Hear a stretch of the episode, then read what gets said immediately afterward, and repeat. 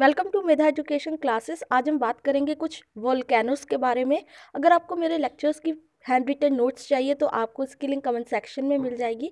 वहाँ से आप मेरी वेबसाइट या मेरे यूट्यूब चैनल पे पहुँच सकते हैं, जहाँ से आपको सारी पी एक साथ मिल जाएगी। तो चलिए हम अपने लेक्चर को स्टार्ट करते हैं। सबसे पहले हम ज्वालामुखी में बात करते हैं माउंट एटना, जो कि करंट अफेयर्स के लिहाज से बहुत ज़्यादा ही इंपॉर्टेंट है इस बार। माउंट एटना इटली में है। इटली किस नदी के किनारे बसा है? टाइबर टार्बर नदी के किनारे बसा है। विसुवियस इटली में है। स्ट्रॉम वैली, स्ट्रॉम वोली कहाँ है? भूमध्य, स्ट्रॉम वोली को भूमध्य सागर का प्रकाश स्तंभ भी बोला जाता है। माउंट पोपा माउंट पोपा तो ये म्यांमार में है। बैरन, अंडमान और निकोबार में है। इंडिया का सबसे एक्टिव ज्वालामुखी है। कोटोपैक्सी, इक्वाडोर में है। सबसे ऊँचा सक्रिय ज्वालामुखी है। माउंट सिनाबुंग, ये इंडोनेशिया में है। हाल ही में ये अभी फटा है तो इस वजह से ये न्यूज़ में था। यू की अगर हम बात करते हैं यू एन पाँच जून उन्नीस सौ बहत्तर की की स्टैब्लिशमेंट होती है, यूनाइटेड नेशन इन्वायरमेंट प्रोग्राम, पाँच जून उन्नीस सौ बहत्तर, इसी दिन वन वर्ल्ड इन्वायरमेंट डे भी बनाया जाता है।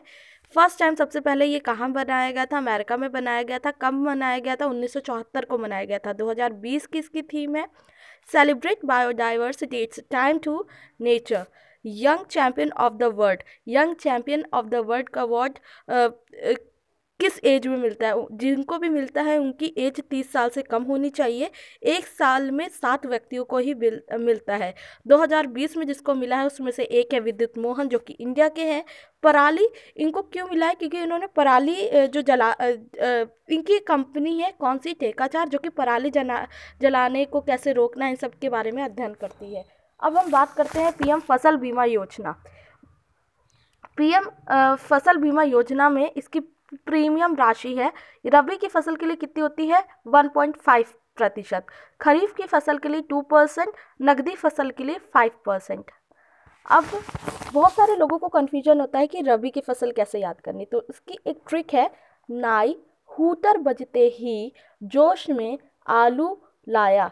नाई हूटर बजते ही जोश में आलू लाया, जिसमें से नाई में है चना, ई में है राई, हूटर में तर, हु में है गेहूँ, तर में है मटर, बजते और ही। ये सिर्फ़ एक एडिशनल वर्ड्स है।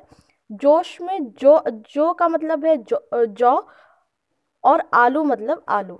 तो बाकी ये सारी तो रबी की फ़सल है, इसके एक्सेप्ट जितनी भी फसल्स हैं, जितनी भी क्रॉप्स हैं they will come under the kharif crops thank you